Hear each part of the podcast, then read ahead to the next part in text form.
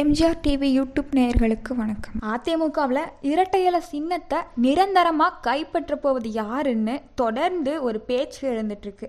அதிமுகவில் நடக்கிற OPS EPS இடையிலான மோதலில் யாருக்கு வெற்றி கிடைக்கும் என்ற விவாதம் தற்போது உச்சத்தில் இருக்கு. மகாராஷ்டிரா மாநிலத்தில் மிகப்பெரிய கட்சியான சிவசேனாலையும் தற்போது சின்னம் தொடர்பாக ஒரு பிரச்சனை எழுந்திருக்கு. அந்த விவகாரத்தில் தேர்தல் ஆணையம் எடுத்த முடிவு அதிமுக விவகாரத்துலையும் எதிரொலிக்கும்னு எதிர்பார்க்கப்படுது. அதிமுகவில் இரட்டை இலை தொடர்பாக உச்சநீதிமன்றத்தில் நடந்த விசாரணையில் ஈரோடு கிழக்கு இடைத்தேர்தலில் பொது வேட்பாளரை நிறுத்தணும் அதை பொதுக்குழு உறுப்பினர்கள் தான் அங்கீகரிக்க வேணும்னு உச்சநீதிமன்றம் உத்தரவிட்டுச்சு.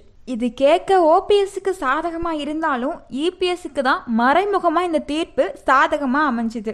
பொதுக்குழுவில் ஓபிஎஸ் இடம்பெறலாம் ஆனால் வேட்பு மனுவில் அவைத்தலைவர் தமிழ்மிகன் உசேன் தான் கையெழுத்து போட வேணும்னு உச்சநீதிமன்றம் உத்தரவிட்டுச்சு. உச்சநீதிமன்றத்தின் இந்த உத்தரவு இடைத்தேர்தலுக்கு மட்டும்தான். பொதுக்குழுவை உடனே கூட்ட முடியாத பட்சத்தில் கடிதம் மூலமாக பொதுக்குழு உறுப்பினரிடம் ஆலோசனையை பெற வேண்டும்னு முடிவு செய்யப்பட்டு இடைக்கால உத்தரவு போடப்பட்டுச்சு. இதன் மூலம் கே. எஸ். தென்னரசு பொதுக்குழு உறுப்பினர்கள் ஆதரவை பெற்று அதிமுக வேட்பாளரானார். ஈரோடு இடைத்தேர்தலில் ஓபிஎஸ் தனது வேட்பாளர் செந்தில வாபஸ் வாங்க வேண்டிய சூழலுக்கு தள்ளப்பட்டார். மேலும் தேர்தல் பிரச்சாரங்கள்ல இருந்தும் ஓபிஎஸ் நிராகரிக்கப்பட்டுட்டார். இப்போ சிவசேனா கட்சி விவகாரத்துக்கு வருவோம். சிவசேனாவில் உத்தவ் தாக்கரே அணி ஏக்நாத் ஷிண்டே அணின்னு இரண்டு அணிகள் இருக்கு. இதுல ஷிண்டே அணி பாஜகவுடன் கூட்டணி வச்சு ஆட்சி அமைச்சவங்க.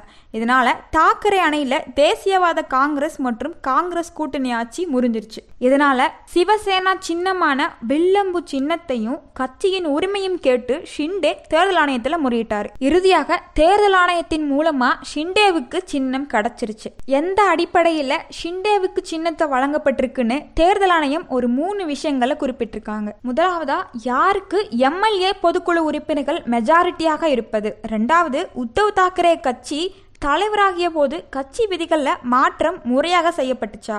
மூணாவது யார் கொள்கை ரீதியாக சரியாக இருக்கிறாங்கன்னு விசாரிக்கப்பட்டுச்சு. இதில் ஷிண்டேவுக்கு தான் மெஜாரிட்டி அதிகமாக இருந்துச்சு. அதோட உத்தவ் தாக்கரே கட்சி விதிகளில் மாற்றம் செஞ்சது தவறுன்னு கண்டுபிடிக்கப்பட்டுச்சு. இதே முடிவு தான் அதிமுகவிலையும் எதிரொலிக்க போகுதுன்னு அரசியல் விமர்சகர்கள் சொல்கிறாங்க தற்போது ஈரோட்டில் இடைத்தேர்தல் நடைபெற்று கொண்டிருப்பதால தேர்தலுக்கு பிறகு மீண்டும் அதிமுக பிரச்சனை விஸ்வரூபமாக எடுக்க போகுது.